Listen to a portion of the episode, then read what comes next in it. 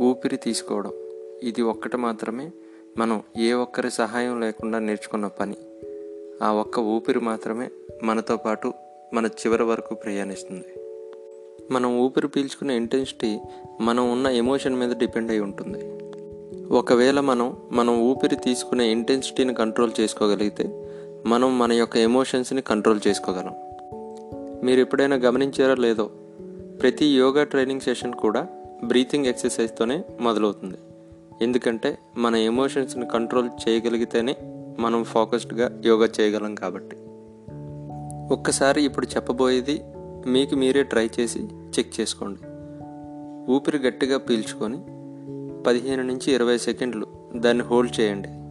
అలానే పదిహేను నుంచి ఇరవై సెకండ్లు ఊపిరి విడిచిపెట్టండి. ఊపిరి తీసుకునేటప్పుడు మన బాడీలో మజిల్స్ నెర్వ్స్ పైన స్ట్రెస్ పెట్టి ఊపిరి తీసుకోవాల్సి వస్తుంది. దానికి మనలో ఉన్న శక్తిని వాడాల్సి వస్తుంది. అదే ఊపిరి విడిచిపెట్టడానికి ఎటువంటి కష్టం పడాల్సిన అవసరం లేదు. అంటే ఇక్కడ కష్టపడితేనే మనం బ్రతకగలం. ఏ పని చేయకుండా సుఖంగా బ్రతకడం అంటే చచ్చిన వాడితో సమానం అని మనం ప్రతిక్షణం పీల్చుకునే ఊపిరే మనకు చెప్తుంది. కష్టమైనా సరే బ్రతుకుదాం. మనం అనుకునే సుఖం అనే చావుని దాటేలా బ్రతుకుదాం.